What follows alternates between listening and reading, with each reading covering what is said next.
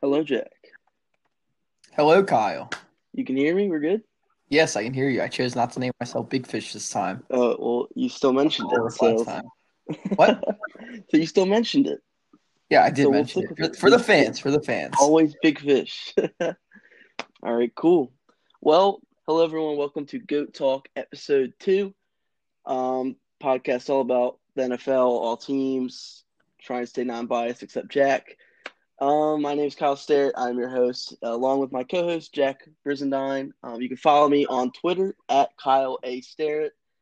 You Uh, can follow Jack, me on you Twitter. You can follow me on Twitter at JackPeterson9. Cool. All right. Um, so today's episode is we're gonna start off talking about the draft, um, because we missed that a couple weeks ago now. Um, mainly gonna highlight some of the steals, some of the biggest head scratchers, um, and just overall teams draft days. Um, I'm more of a draft guy, so I'll probably do most of the talking on that one, but Jack can pitch in whenever he wants. And second, uh, I That's switched this good. up last second, but we're going to be doing a tier list today because earlier me and Jack, I guess, and mainly it was me and one of my other friends. We had a long, lengthy discussion about quarterbacks. So we're going to be ranking our quarterbacks from certain categories like elite, okay, stuff like that. So, um, yeah, let's get started. You right, Jack? Yes, sir. All right, cool. So, I guess I'll start off just by asking the big question: Out of all the prospects that you really know the best, um, all the team selections and their needs and all that, who would you say was the biggest draft steal? Oh, by far Isaiah Simmons. I think Isaiah Simmons probably could have been like a top five talent, and he slipped all the way to eight just because teams in front of him had needs, which I don't necessarily advise drafting for need, but when you're in the top eight or in the top seven, excuse me, there's a lot of talent there, and you should, if it matches up with need and best available, then you should do it. And I think it was just luck of the draw that the Cardinals Cardinals were able to snag him at eight, number eight. But no, that was definitely a steal in my eyes. For sure, for sure. I think especially the Giants of all teams. Yes. I still think Andrew Thomas is an okay pick, but I think with Isaiah Simmons on the board and linebacker is one of your biggest needs. Because they were tackles. They took another tackle late round, anyways. Who's a pretty solid player. I forget who it was. I just remember they took another one. He's a good, a good player. But yeah, the fact that they passed on Isaiah Simmons, um, the Panthers, Derrick Brown's a good player too, but it's Isaiah Simmons. Like he is the Swiss Army knife of the league now. I Yes. guess you could say. The new Tyrann Mathieu type safety. Yeah, I mean, bigger than Tyrann Mathieu, probably just as athletic though. Yeah, very solid player. Mark Hard to see how he fell. Mark Barron type comp. I can see that. Uh, I'd say another one though, another player who fell further than they probably should have. I'll say just because there were other teams. Well, actually, there's one guy, CeeDee Lamb. Uh, the fact that he fell to my my dismay to the Cowboys, that hurt. But the fact that he was able to fall, especially past Henry Ruggs, um, even Jerry Jeudy, who was arguably the best receiving prospect in a while. But I think personally, based on what I watched, um, the film I saw, I would rank CeeDee Lamb above. I would rank CeeDee Lamb above uh, Jerry Jeudy just based on what he could do. He reminds me a whole lot of uh, DeAndre Hopkins, Yes. which I mean, for I mean, we talked about last time. The the fact that DeAndre Hopkins is now Cardinal, great weapon. That's a franchise changing weapon for the Cardinals. Yes. And CeeDee Lamb is a D Hop type, and now he plays for the Cowboys, who already have a ton of weapons on that offense. yes. I will be rooting against him, but I hope he has a very pro Unfortunately, it would have been so nice seeing him in midnight green. That's not even a color. Like I don't What do you mean it's not a color? Uh, what name one person who said, "Oh, my favorite color is midnight green." Well, it's a sh- it's a shade of green. I It's mean, okay. It's like a paint you know what? Home Depot. you have uh, Ask Tom about it. you've motivated me, and I will now put on my midnight green Jason Kelce jersey. So thank you for that. Plenty of people say my favorite color is burgundy or gold. I burgundy's a weird color. That's like some like elementary feel, feel colored shirt. Hey, this midnight green jersey kind of sexy though. If we're being honest. Nah. All right, well, suit yourself. All right, I want to talk about real quick is some of the later round steals, which I'm sure you're not quite as familiar with, um, because you're more of a just NFL. You've already you've said to me before that you are a free agency guy. I'm a draft guy all the way. Yes. So I'm gonna list my top three draft steals late round. Um, and if you know anything about any of these players, you can go ahead and chip in, but I'll just talk about them for now. Um, starting it off, I'm gonna save the best for last, so I think it's the biggest steal of the draft. Um, but starting off, I'll say that James Proche, wide receiver out of SMU, uh, to the Ravens, I believe in the fifth round it was. That was a ginormous steal. Do you know anything about James, Proche? I wish I could tell think you I did, but I do not. Um, it doesn't appear that he was in the fifth round. Let me check sixth. It's either fifth or sixth. Yes, sixth out of SMU. Six. That, that's even that's even more insane. I've seen there's this one page on Instagram I follow who's like a big scouting page, and I actually he has a lot of really great takes and does a lot of really good research on players. And he had um he had Proche as like a first round pick, like a first round talent. No one was going to take him in the first round, but he's like, as much as I hate to say it because I like Kelvin Harmon, but he does remind me of that pick last year for Washington the fact that this is a borderline first round talent player who can run all the routes. He's a really great route runner. He's decently athletic. He won't blow you away with his speed or his, his breakaway speed or anything, but he's a fantastic route runner. Just like um just like Kelvin Kelvin Harmon. Yes. He reminds me a lot of Kelvin Harmon. And the fact that he was able to fall to the sixth round to the Baltimore, who was already one of the most talented teams in the league. It, it I wanted the Eagles to take him once he fell past the fifth. And Well, I don't know how he made it to the sixth. fun fact: but the pick right in front of James Proche was Quez Watkins by the Philadelphia Eagles, wide receiver, hey, Southern Miss. I'm gonna be honest. He's one of the guys I have no idea what to expect from him. I don't know Quez Watkins. I know he's fast. The only thing I can say, as far as the information I have in front of me, is he's three inches taller than Proche. Same weight. Really? Yes. I mean, You guys had a shot at him. I mean, it is what it is. I mean, I'm sure a lot of teams had Proche lower on their board than I probably did, and other people that I've read up who've done their draft views and read uh, and uh, wrote their stuff down. Yeah. They probably had we've probably had a little higher grade on him than other people like NFL's team scouts and stuff. But from what I've seen of him, he's a very good player, and he could become a an elite route runner at some point in his career. Very cool. Yep. Very nice So- analysis. Thank you, thank you. So this next guy, the second steal I want to talk about, is another Cowboys one, and I don't know how to pronounce his last name. I don't even know if I pronounce Proche right, to be honest. But oh, what Cowboys? I'm looking it up real Oh, quick. it's not gonna- his name. It's not gonna be as bad as my mispronunciation of Cardinals in the beginning.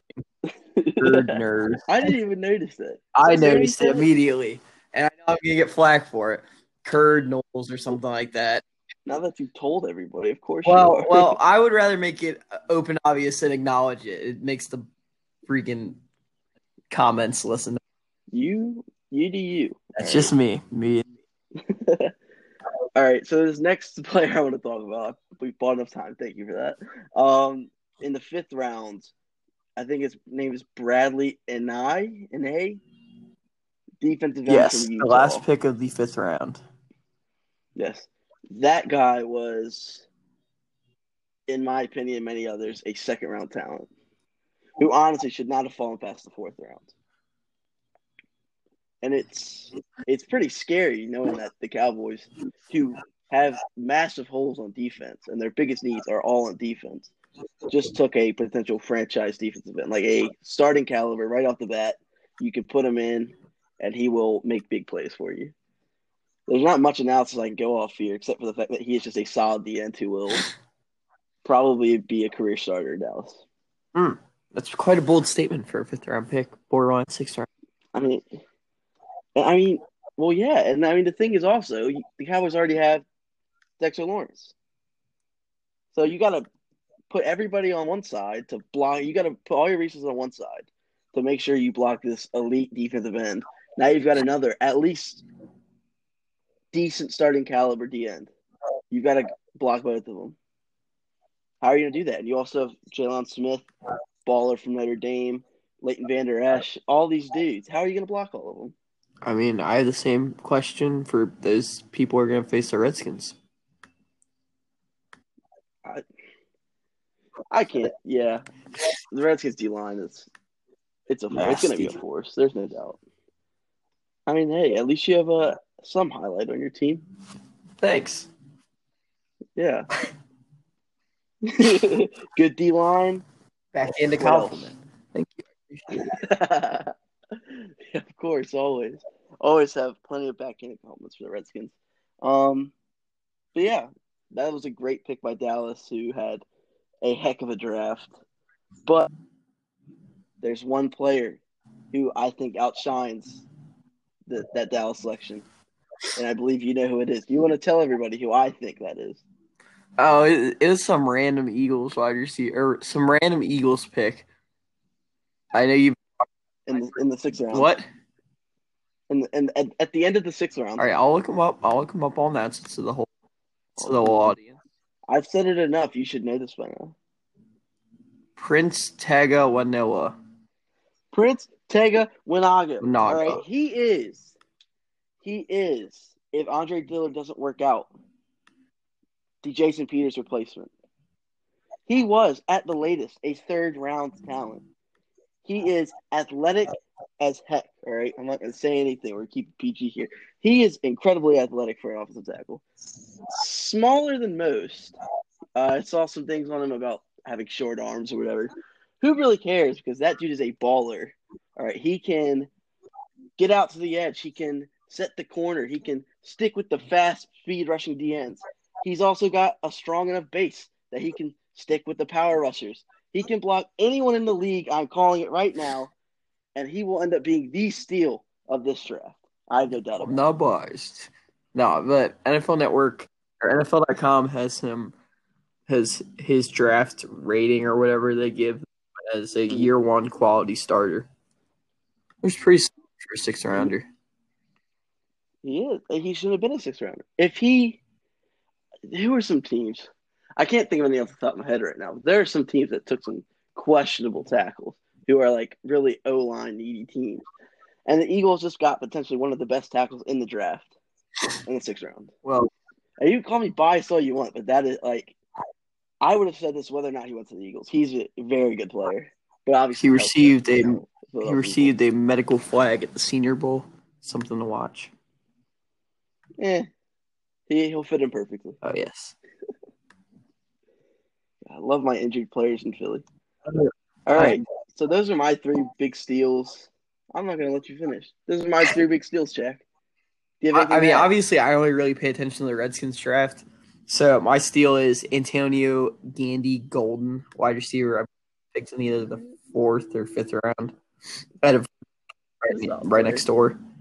Um, tall, Yeah. and he's got he's got great great hand position. Or what's the word? He can high point the ball, like high pointed throws really well. got strong hands. I compared him to AJ Green as just as a player comp. Uh I, I I just think he's he's great. He's looked great on tape. Um I'm sure he didn't get much much hype coming out of a smaller school like Liberty, so we'll see what we can do with him. I mean, hey, Antonio Brown came out central He, no, you're not wrong. He got just about as much hype as he probably deserved. He was seen as like a late third, early fourth at most. Um, which when did y'all take him? End of fourth, Uh I'm checking on that now. I believe it was fourth. fourth. Yeah, so y'all got him about where he should have gone. I mean, he's a solid player. There's no denying that. It was a very deep wide receiver draft. So any team that needed a wide receiver, with the exception of one big one, um, got their guy probably from this draft. So, or in the Eagles' case, multiple guys from this draft, um, including a incredibly fast veteran who I'm very excited to see next to Djax next year, Marquise Goodwin. But we've talked about the steals now, Jack.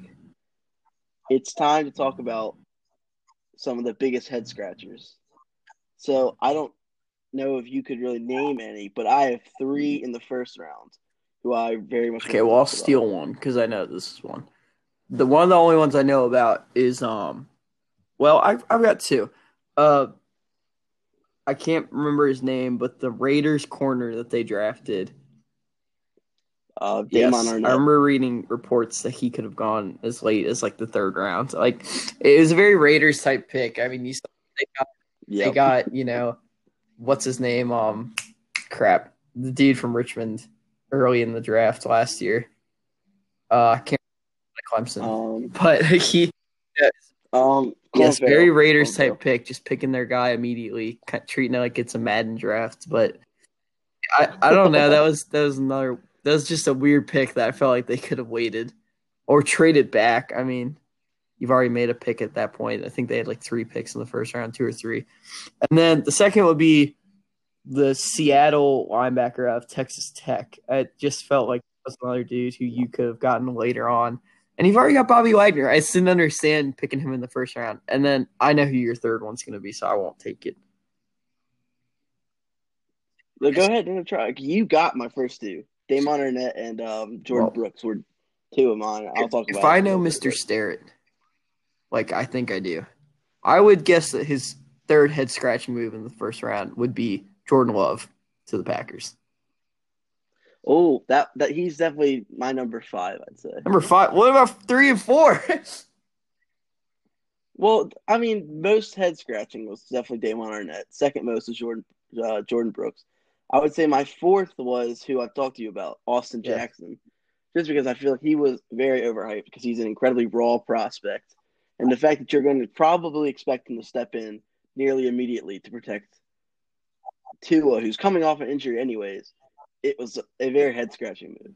They were Josh Jones from Houston. Um, there are plenty of other dudes out there. Even Prince Wanogho, uh, Wanogho. You could have taken him in second, and he would have been a better. Uh, just put him in right day one, day one starter guy, and he could have predicted Tua better earlier on. Hmm. So he was my fourth. Jordan Love. We don't. I don't even want to get into it because I hate the pick, but he was my fifth. But my third, um, you probably went over your head a little bit because he is a Clemson guy, but just like Damon Arnette, he was also a third round caliber prospect who is uh, Atlanta Falcons AJ Terrell. Yeah. Oh. he was a say. Oh, okay. Um, he was a third round guy who I saw some drafts have him like second round, mid mid to late second, but that was the highest he should have gone.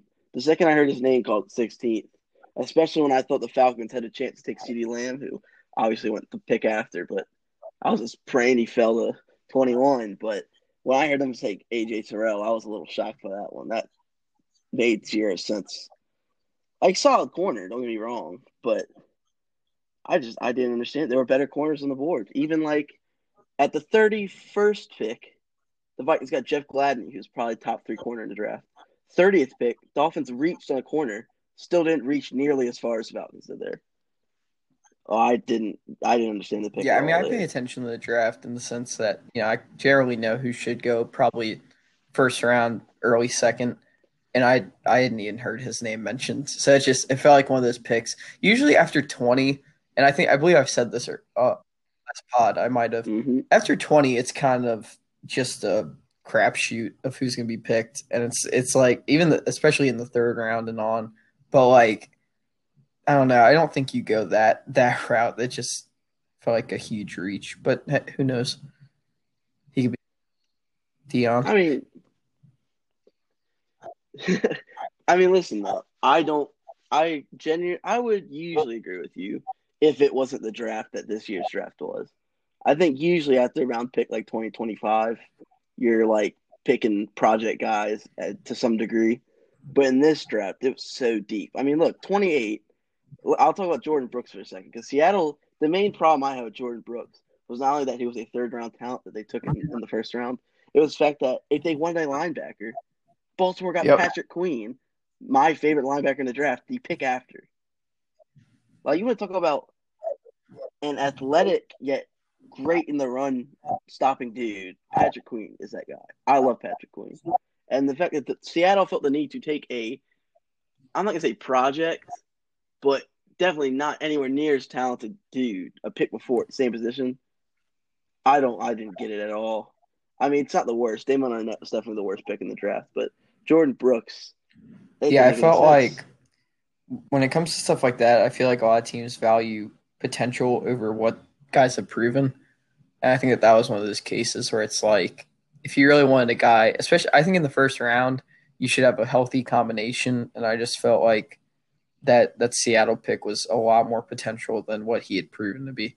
Whereas Patrick Queen was the immediate stand in day one prospect. Oh yeah. No, Patrick Queen and the I mean the Ravens had a need at linebacker. They don't have many needs. They had one linebacker. The guy they just got to fill that need is elite. I'll say it now. He's going to be elite. He's a very good, very good football player. Yes. That's you. But well, what were we talking about before that? Oh yeah, you were talking about um anybody after you pick twenty is a, a potential project guy and usually I would agree with you there, but this was one of the deepest drafts in multiple positions, probably all time. Receiver, incredibly deep receiver draft. Linebacker, the first one wasn't picked until pick 23, I think. No, no, it was Isaiah Simmons. But then it was 23 with Kenneth Murray. Kenneth Murray and Patrick Queen, both day one starters, potential elite guys. Like they're incredibly talented linebackers. And two teams were able to get them at 23 and 28. I mean, you had corners. That was a decent corner draft. Tackles that weren't taken. You had day one starting caliber tackles not taken until the sixth round, like we've already talked about. Like tackle, receiver, I'll say DB was pretty good draft. Running back, the first running back wasn't taken until 32. And I wouldn't even say it's the best running back in the draft. It, it was a good, good fit. It was a good, too. really good fit for that offense. It was. A, oh, I don't disagree. Fantasy stuff. I, I would say that the Chiefs Clyde Edwards Helaire or or he was either a Chiefs guy or a Bucks guy. Because either he's going to Kansas City where he's got Patrick Mahomes and a sacked offense where he will be properly utilized by Andy. I'll say it. Or you've got Tom Brady. And Tom Brady is a check down guy. Yeah. So look, that that's the type of back he is. Like he is the Tom Brady back. He is Tom Brady's new James White if he'd gone to the Bucks. Had to take a shot at Brady, but I get what you're saying. Oh, I'm gonna be taking plenty more later. Um, don't even worry about it. But we are approaching the 25 minute mark, so real quick, let's talk about some of the winners and losers of the draft. Who would you say is the biggest winner? Okay, I'm gonna go. Like you said, I don't really pay much attention to the draft.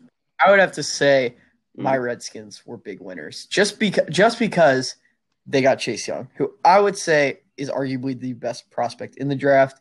Um, they're adding, they're already strengthening his strength, and they're following the 49ers model of build up your D line and then build a contender around it instead of, I mean, we'll see what we get from Haskins, but I think that's like you either get a quarterback or you get a D line, and that's they they're trying to do both.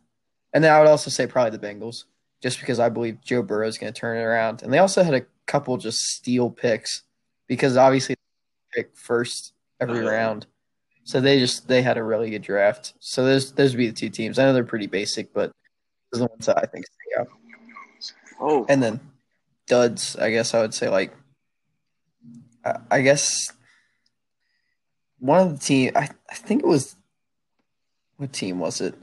One team picked all defense. I, oh, was the Panthers. I mean, I, I appreciate yeah. the bold strategy, but at some point you gotta you gotta acknowledge that you have to add on both sides of the ball. So I would say that was my dud draft, but that, those were the three that stood out to me for those categories. I'm. I mean, the Panthers draft, right? It was, it had a point. Like they addressed a lot of offense in the in the free agency, so they went all defense in the draft, and I think it works for them personally. I like what Matt Rhule's doing in Carolina. I really do. I think maybe in a year, two, not a year, but like two to three years on the road, they're going to be contenders. I have no doubts about that. Yeah, good defense, good run game. They'll follow like the Seattle model. I mean, it, it works. Seattle's always in the playoffs. What can you say? Um, but I'm going to agree with you on one team. You said the Bengals had a very good draft, but it was not just because of Joe. Burrow. Actually, Joe Burrow, I think, is incredibly overrated um, as a prospect. But it's just every pick after that, with the exception of one, was a home run pick. Like Joe Burrow, franchise quarterback, sure. Tee Higgins, I think, was overrated as a first round guy. They got him in the second round. Perfect fit. Um, another kind of AJ Green type dude. Jump ball. I think he's a one trick pony a little bit. I think he's a jump ball guy, and that's it. But you've got Joe Burrow. Why not surround him with some weapons? So that was a great pick. Logan Wilson, linebacker from Wyoming, is my second favorite player out of the draft. I really wanted Philly to take him, but obviously he went before we really could have. Um, but that was an excellent pick. Immediately followed by a another huge steal that I didn't talk about, and Akeem Davis Gathers, um, linebacker from Appalachian State. He was an excellent linebacker. They also got another linebacker in the seventh round out of Purdue, Markus Bailey, who I didn't know much about until post draft, but from what I've heard, he would have been like a first round guy if he wasn't if it wasn't for his injury history. Like apparently just can't stay on the field, but he's incredibly talented. Um, there were two other ones there. One of them was a guard from Kansas who was the only really bad pick from their draft. But as for, I'll give two other winners. I'll give three of three other winners and one loser because really, there was only one loser in this draft. New England had a bad draft too, but they're not my one loser. So I'll go. Baltimore had an excellent draft, filled needs, got steals everywhere. Excellent draft there. Um, Dallas had another draft just like the Ravens. Probably, if not, if it wasn't Baltimore, Dallas had the best draft out of any team. Which I hate Yeah, saying. they'll screw them up somehow. But I hope so. But I mean, they had an excellent draft from a just talent coming out of college perspective. Like these players that they took were all steals pretty much. I don't think they really missed on any, maybe one or two. But I mean, that was an excellent draft. And finally, I'll go Denver just because I like Denver next year. I liked them before. Now that they've surrounded Drew Lock, who's an incredibly talented young quarterback, they just surrounded him with two new receivers, both excellent. Jerry Jeudy, um, very he was arguably the best receiver in the draft, and KJ Hamler, who is fast. He is all speed. Um, they also got a questionable corner, I'll say, in the third. But their next pick in the third, Lloyd Cushenberry, starting caliber center, day one, very good player. Um, they got a couple in here that I'm not super knowledgeable on. Um, I think his name's Netane. It's a weird name. It's like one of the Samoan names. I'm not. I don't know how to pronounce it. It's like Netane Muti or something like that. Guard from Fresno State. I'll take your word for it. He's a solid player. And finally, their last pick in the draft, round seven, pick 40, was another big steal. It wasn't one of the biggest steals, but it was Derrek uh, Tuszka, something like that, from a North Dakota State edge rusher.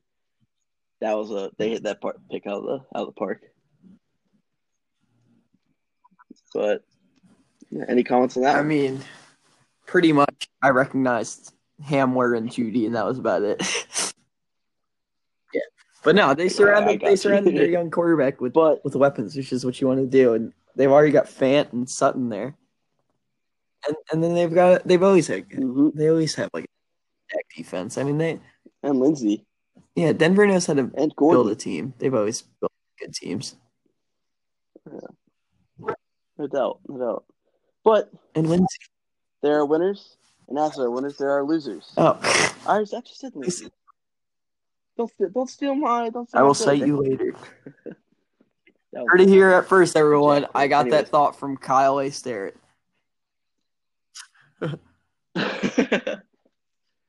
well, listen, all right, because there's one big loser this draft, and every draft analyst, pretty much that I've read up on, uh, their opinions of the draft, all agree this was by far the worst draft out of their team, and that is the Green Bay Packers, who managed to go through one, two, three, four, five, six, seven, eight, nine picks, and did not get a significant Hmm. need filled.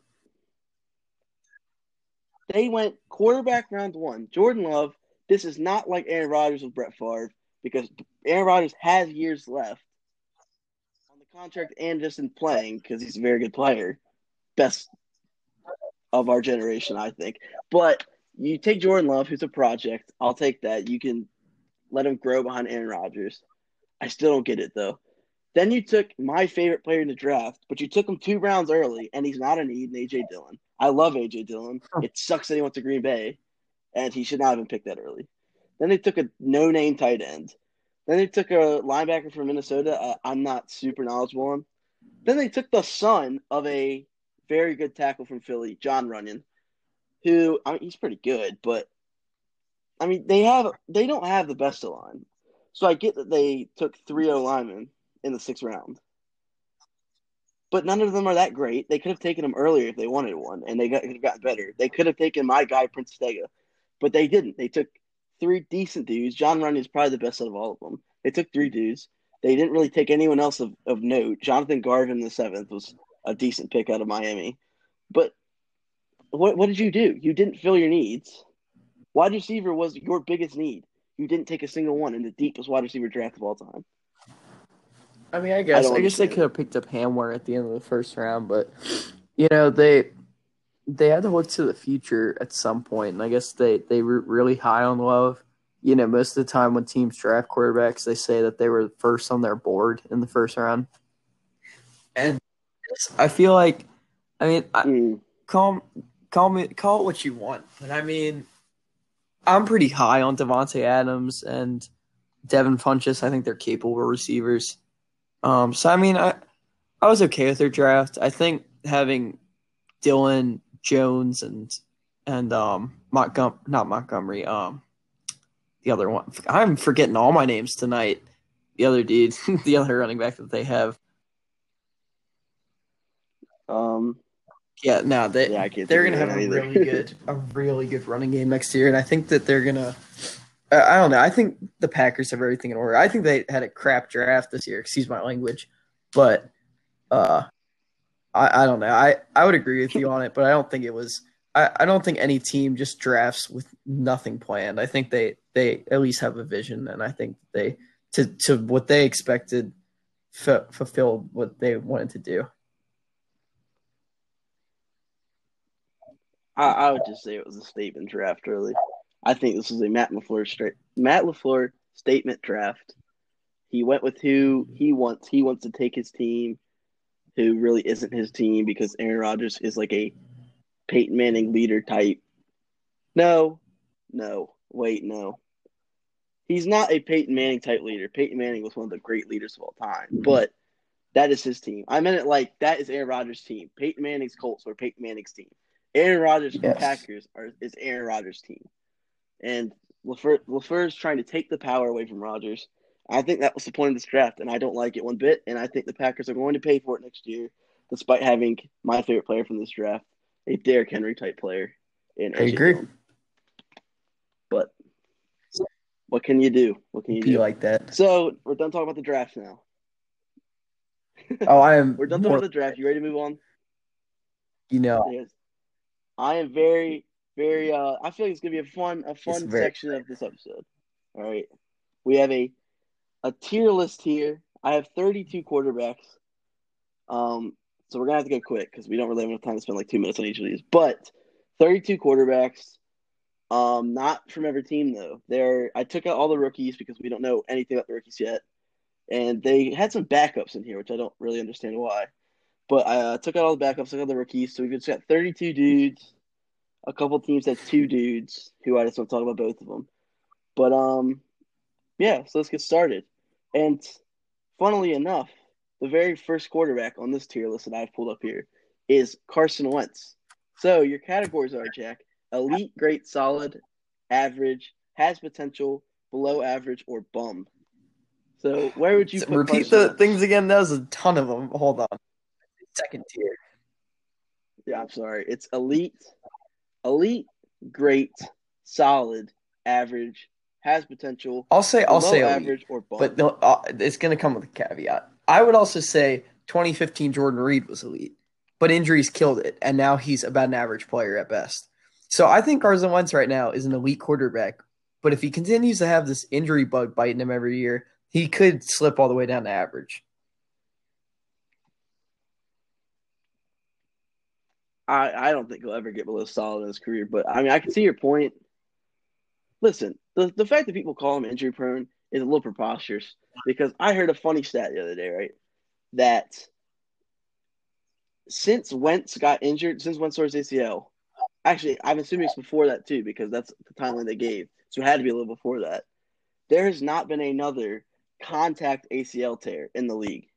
So, majority of ACL tears when players tear their ACLs are non-contact. So they'll be like running and they'll like twist their knee the wrong way or something, or they'll just be in practice or something. Carson Wentz took a hit to his knee. It took a violent blow to the knee. That's what tore his ACL, right?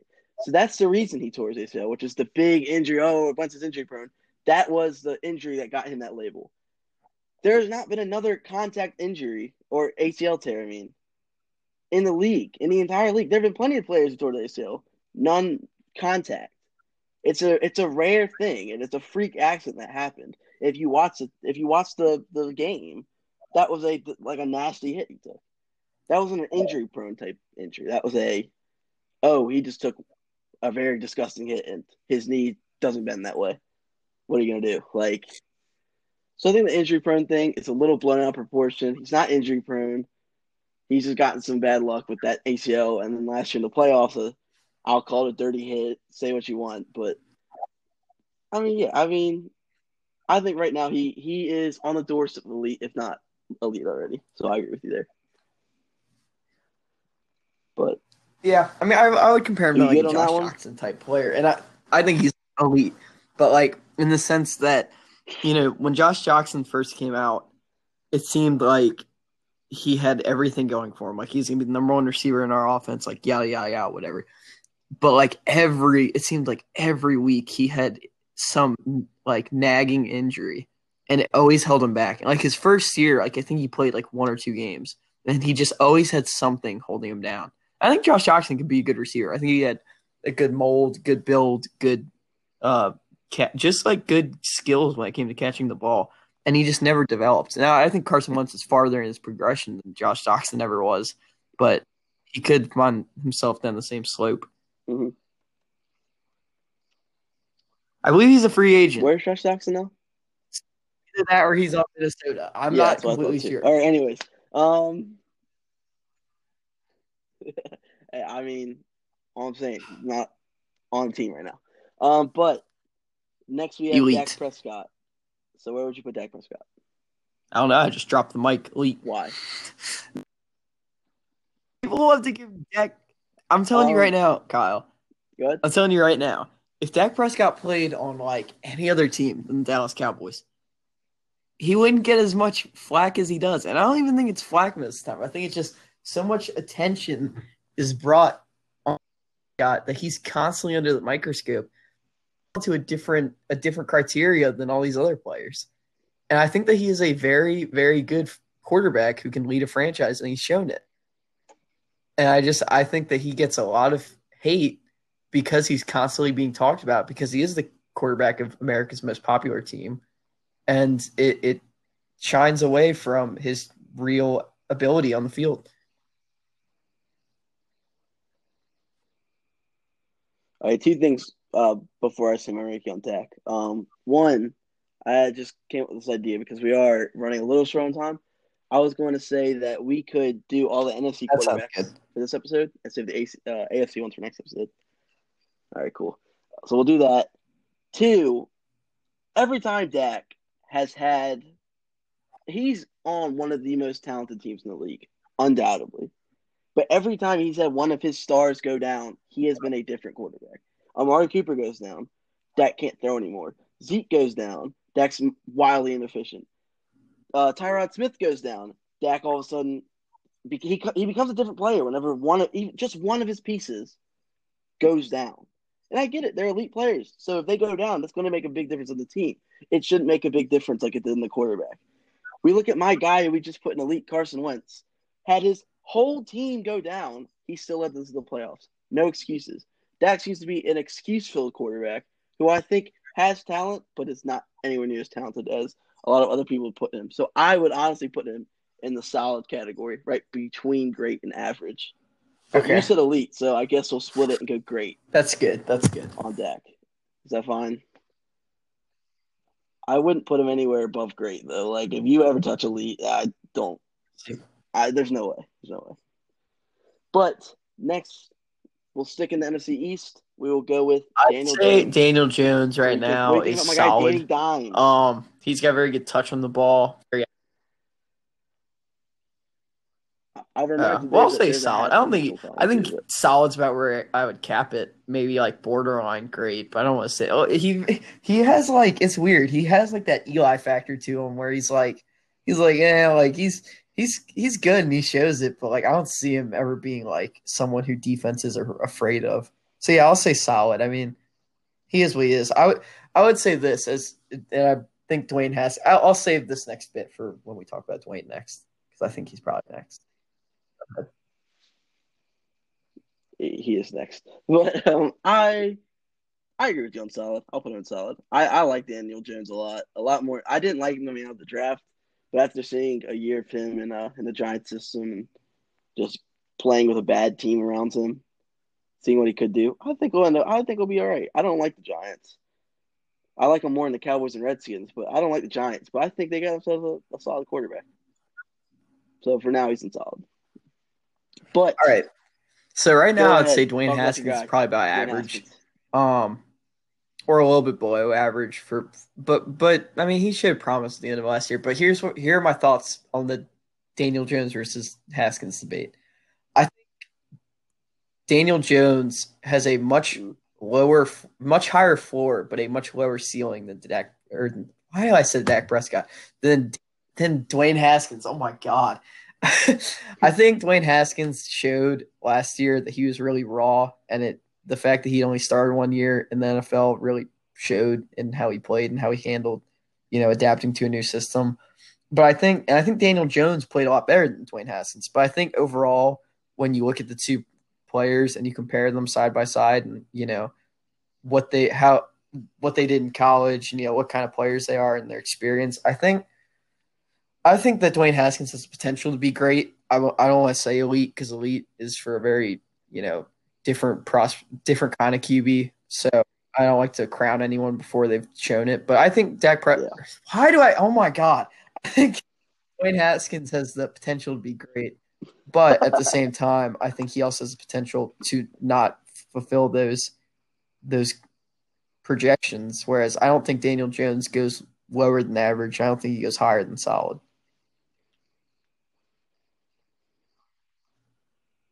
Yeah, no, Daniel Jones is definitely a like a, a prototypical NFL quarterback. He'll he'll give you what you want. Never going to be elite, but Yes. solid solid quarterback overall. Um, but the one thing I would say about uh, Dwayne Haskins, I will put him in below average because you said average to below average. I think he's below average for now, anyways. Um, but I think the one thing against him right now is the fact that y'all just hired Ron Rivera, who you like as a coach. I think he's a mediocre coach, but he's a defensive minded coach. So you've got a coach now who's not really going to help your young quarterback who is raw develop the way he needs to. I like. I think Ron Rivera will do his job on the team, and he will change the culture. He will build a solid defense in Washington, which honestly was never really their problem. Washington's always had at least somewhat decent defense. It's always been their offense, and exception of the one season of uh, RG3's rookie year. Other than that, they haven't had a good. All. They haven't had an explosive offense. And you got this young quarterback, and now you put him with a defensive-minded coach who's not really going to significantly help his development. I don't see it ever getting a below, uh, above average, really. But there's some potential there. Right now, he's below average, but we'll stick him there for now. But next, we'll I'll say we'll go to the NFC West. We'll go NFC next. NFC West next. Uh, we'll start off with the most probably second Oh, easiest quarterback out of any in the league, with Russell Wilson, elite. Yeah, we'll just stick him up in elite right next to Carson. There we go. Um, next Um, we've got I'll Kyler say- Murray. What is there? Is there something between solid and great? I feel like he's somewhere between there. I mean, I think I'd say Oh. has potential. I'm going to move up between solid and great. I'll say he's. oh wait, I'll say he is. Um, Oh yes, it is. he's like baby Russell Wilson. Like it seemed like he didn't have obviously the um the production or the the he didn't show the potential that Russell Wilson showed his rookie year last year, but you know, he was carrying a really crappy Cardinals team last year, and he's got that sort of scrappy play style to where he can kind of make something out of nothing and run around the pocket, and he's got the speed and the athleticism to essentially extend the play. So I, I don't know. I, I think he could be really good, but I could also see him just capping where he is.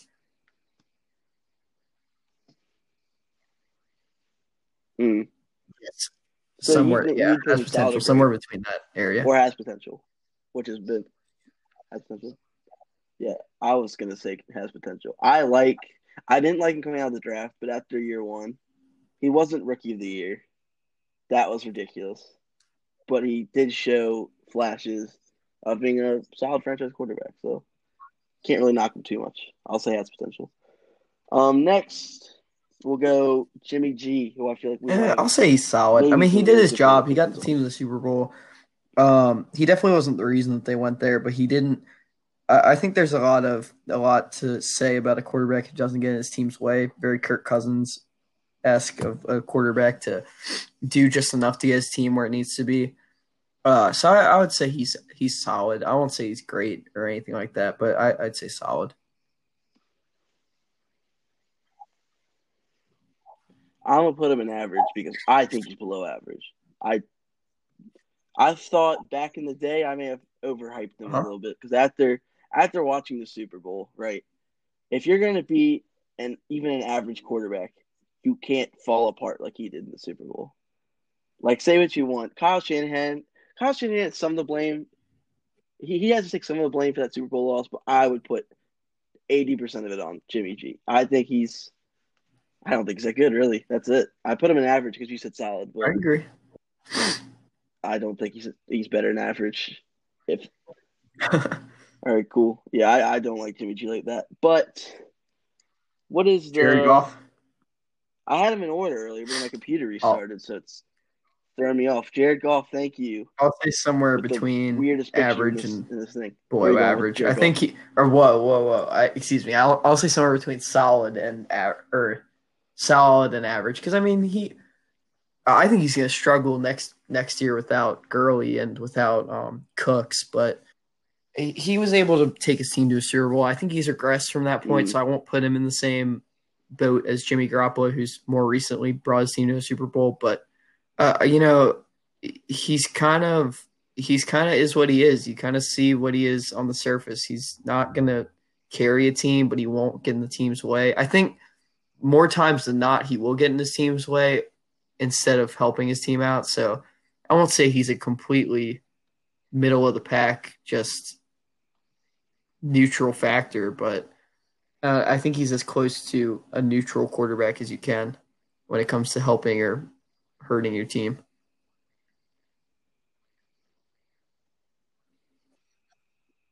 Yeah, I'm sticking him in average. Uh, he's an average quarterback to me. I think with Sean McVay, he'll always appear to be just above. He'll probably always appear to be solid, but as a quarterback, he isn't Jimmy G in the fact that he won't weigh his team down in the Super Bowl like he did. But he also faltered in the Super Bowl. I think he's more talented than Jimmy G, but I do just think he's out. He's just an average quarterback. But next, we will move on to the NFC North. And I want to start with Okay, well, I know you're gonna say elite. I'll say great. I mean, I don't think-? I I'm not gonna sit here and say he's not a good quarterback. I mean, he's a good quarterback, but I just don't. I don't put him in elite right now, just because I think in his prime he was elite, but I think he's past it, and I think uh, I don't know. I just you see, he, I mean, he people don't want to talk about it. Aaron Rodgers misses a couple throws every now and then. He's not perfect. I'm just saying, like right now, I would put him in great. I Oh, think he's slowly uh, declining, but I, I still think he's a solid quarterback. Wow, Believe it or not, Check, I completely agree with you. a rare moment. I, I put him in great only because I think he has elite. He, he's still elite in many areas of being a quarterback. In his prime, he was elite, like elite as you can get. But now, I mean, he does miss some throws here and there that old Aaron Rodgers wouldn't miss. Um, he's still a decent athlete, but athleticism is clearly going down. I still think he is one of the best Mm. quarterbacks in football. Definitely better than Tom Brady. But I mean, you can't put him anywhere above great as of now. He is slowly declining, and not much he can really do about it, especially with his team wasting draft picks and not giving him weapons. But it is what it is. We'll move on. Um, next to your former guy.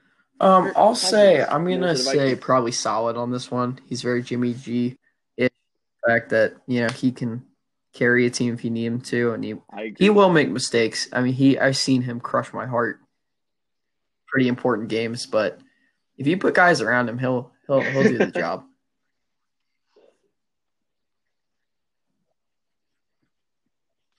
Yeah, no, I, I agree. Solid.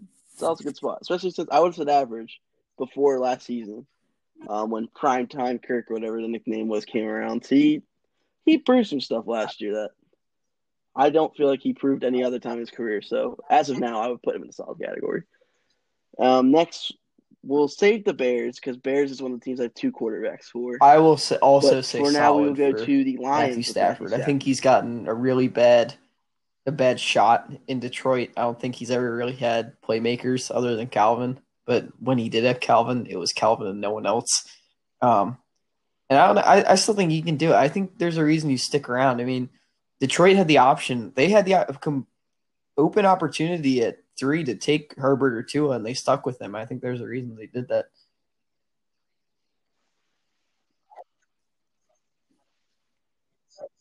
I I will also put him in solid, but it sucks that they has potential column because I would if this was maybe a couple years ago I would have put him there. He is a had potential player, unfortunately, because he is he's incredibly talented, but we just never got to see it.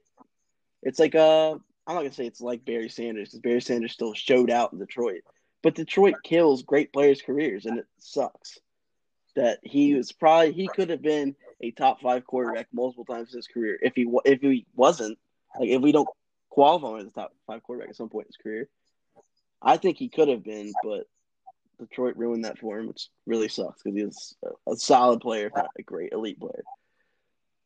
But finally, in the NFC North, we have the Bears, who have two quarterbacks. I will say Nick Foles is average right start off with now. I think he has the where you put Nick capability to get back up to solid.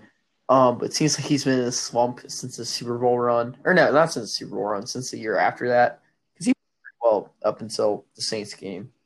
Um, but I think, well, yeah, I think last year he just got he he just got, I mean, bad bad draw. I mean, he just he was playing a crap team and then he got hurt, so he took over. It just is a bad situation. So we'll see what he can do with the Bears. I think inevitably inevitably he will become starter, um, just because Trubisky will get in his own way.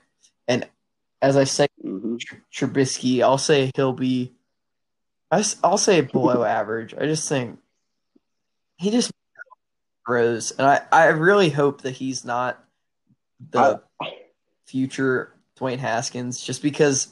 I mean, Dwayne was very similar to Trubisky coming out of college. He's er, projected to be early first rounder. Played one college season. Played in a relatively QB friendly offense.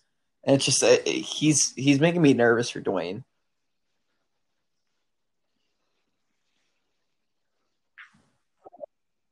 Hmm. I mean, well, start off with Nick. I agree with you on the average. Um, I mean, we all know Nick can't succeed outside of Philadelphia, so it kind of sucks for him that we don't have the space for him in the team with a, our elite franchise quarterback already on the roster. But um, I mean, he's in Chicago. He's with Matt Nagy. They'll get creative. He also uh, got to know Matt Nagy when he was in the Chiefs, so who knows what's going to happen there. But with Trubisky, there's one category you we haven't touched yet. You know, that's bum. I was saving it specifically for Mitch Trubisky, which is why I'm going to take liberties here and put. Okay, I'm gonna say this to this to you, just like. I how I prefaced elite. Like I think that there's a very specific set of skills that you need to possess in order to be placed in the elite. I think there is a certain amount of just trash that you have to have for veins to be in bum. I don't think anyone outside of Nathan Peterman deserves to be in bum. I, I don't. I think if you've been a starter as long as Trubisky has, I think you at least deserve at least to be putting below average.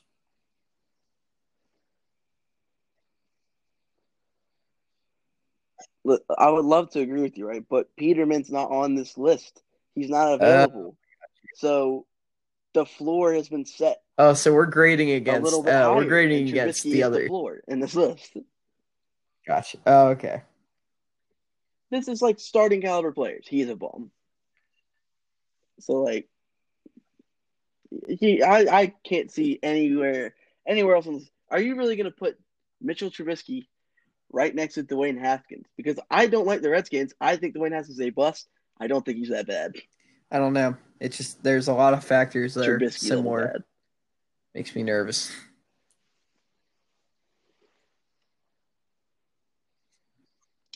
But- but then- could end up being the Okay, same. In okay. But then again, Dwayne looking at next to Haskins threw all those touchdowns the to Ohio State, so let's But- not like like he proved a little bit more than Trubisky did. Well,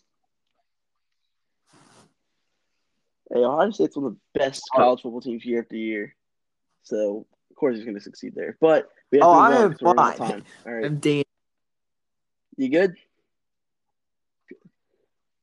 Because there's, hey, Jack. Wait, I'm going to make you laugh here, okay? Because we're about to talk about your favorite quarterback, Thomas Edward Patrick. I would say he's great right now. I think he's Buccaneers. definitely regressed from where he was. Where would you But I still think he's one of the best quarterbacks in the league as far as leading a team on the field and off the field. So I will put him in great, and I think he'll do great things in Tampa Bay.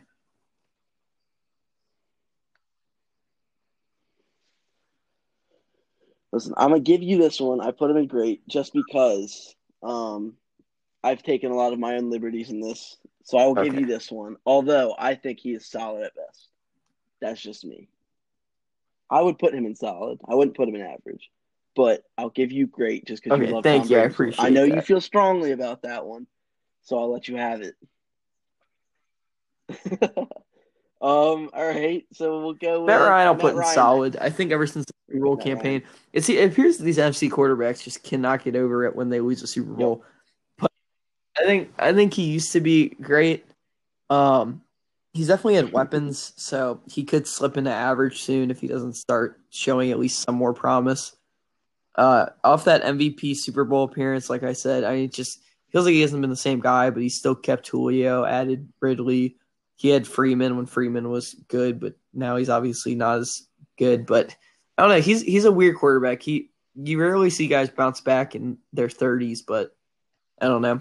He he's regressing slowly, but he's still regressing.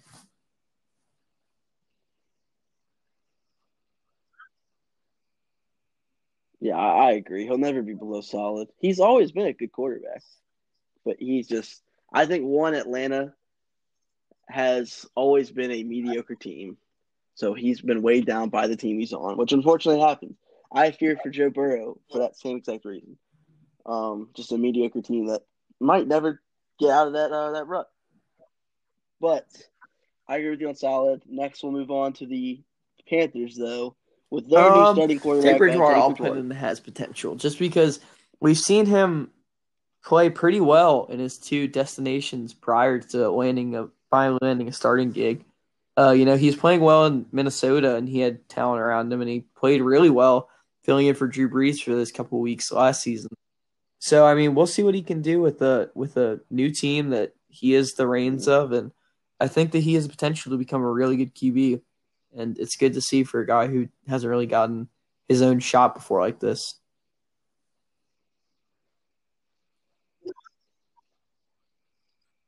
Yeah. No, I mean, the only thing I fear with Teddy Bridgewater is that Yeah. his whole career he's had pretty good. He's had pretty solid players around him, um, which I don't know if Carolina has. They have DJ Moore, obviously, and uh, Christian McCaffrey, who are both very good young players. That's my only fear with it. But I love, I do love Teddy Bridgewater, and I completely agree with you on the has potential. I don't think we've seen all of what Teddy Bridgewater has to offer yet. So I think he could easily reach great one day. Like he could be a great. He won't be an elite quarterback, but his ceiling is definitely great. Which, who knows? Matt Rhule might uh, might take him there. But what have we done? We've done Tampa Bay, Atlanta, and New Orleans. Okay, well, uh, New Orleans is the last one. There are two quarterbacks for New Orleans. Drew Brees, I will say elite. I still think he's one of the Drew weirdest Brees, though. quarterbacks that can get old and still be dominant at the position. And I think that he just I don't know. Every year they're in it. Every year. And I don't see Drew Brees missing passes like I do from these other bees. What? Just saying, he's, Brees' he's arm he feels like like, he's lost weaker less than these other than guys. back in early his career. I mean, I'll put him in elite. I'll agree with you. I put him like highest tier of great. Like I would say, if great, if the great category we have here could be divided into two, I would put Rodgers and Brees in the top category, and Dak and Brady in the, in the lower one, personally. But I mean, you think he's elite? I think he's a really great quarterback. Still, I'll put him elite. No disagreements here. But last but not least, the last topic of discussion for the day, because we've already crossed over an hour. It's been great conversation, Jack. Thank you for joining me, by the way. But um, last but not least, we have the most elite quarterback of all time. He broke, well, he didn't break records, but he was Um, the first quarterback ever to go 30 and 30. I think. Is that true?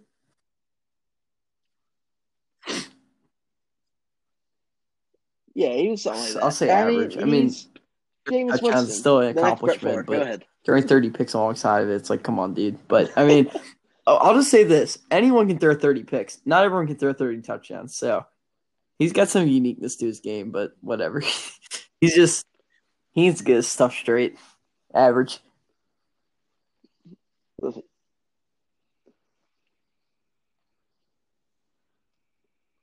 I would love to agree with you, but I'm going to take the liberties on this one and put him in has potential.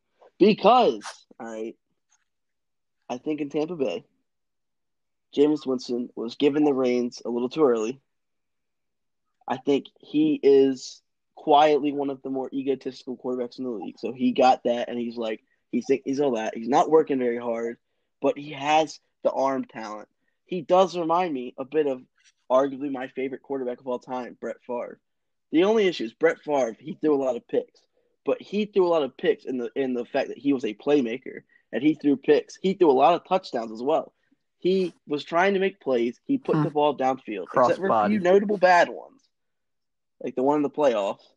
Um, hey, listen, Brett Favre was a playmaker. Playmaking ability is my favorite uh, trait in any player. If you are a playmaker, I want you on my team. Uh, Brett Favre was potentially the best playmaker of all time. And I see some of that in Jameis Winston. He's out there trying to make plays. He makes some awful, hideous throws that the average person can't wrap their head around. But at the same time, he makes some great throws and he throws for a lot of touchdowns. Uh, I put him in has potential because I see the potential. I think he needs to get his work ethic straight. I think he needs to find a team that will correctly utilize him, which Brian or not Brian, uh, Bruce Arians could have done. Fortunately, let go of him in a, in a year, replace with the third old goat or whatever you want to call him. But I mean, I like Jameis. I like him a lot more than most people. I'll go along with the He got his LASIK, so we'll see. else. But I think he's got potential. I really do. I I mean, hopefully, I really hope for the sake of the NFL that he turns out to be better than what he's shown so far. Because we, I've even seen early in his career. He made some Oh, great plays, like that one uh, against the. Bears, maybe his second season, or whatever, where he was like running backwards forever, went in the end zone, Oh, yeah. ran out. It reminds me of that Randall Cunningham play from back in the day, where he just kept breaking tackles in the end zone, made a big third on the field. He's, he's an awesome player when he's playing to his full potential. We just haven't seen it yet. But um, yeah, it's just to re go over the list, I guess. In elite, we put Carson Wentz, Russell Wilson, and Drew Brees. Three, the three best quarterbacks in the NFC East, according to us. Um, at great, we've got Dak, Rodgers, and Brady. And has potential, we have Kyler, Teddy Bridgewater, and Jameis. Um, in solid, we have Danny Dimes, Kirk Cousins, Matthew Stafford, and Matt Ryan. Average, we have Jimmy G, Jared Goff, and Nick Foles. Below average, sitting all by himself, is Dwayne Haskins.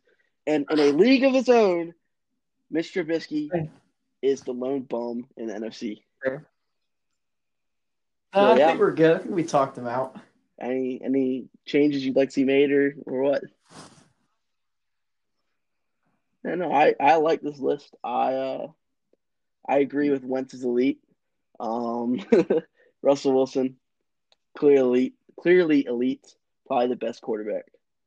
Uh, in the league right now, outside of one we'll talk about next episode next week. But uh, yeah, I think it's all we've got today. So, want to thank everybody for listening in this week's podcast, Goat Talk, episode number two. Um, again, my name is Kyle Stewart, your host, along with Jack, my co-host here. Uh, again, if you want to follow me on Follow Twitter, me you can go on Twitter do at Jack Kyle. Jack, you want to reach out your Twitter?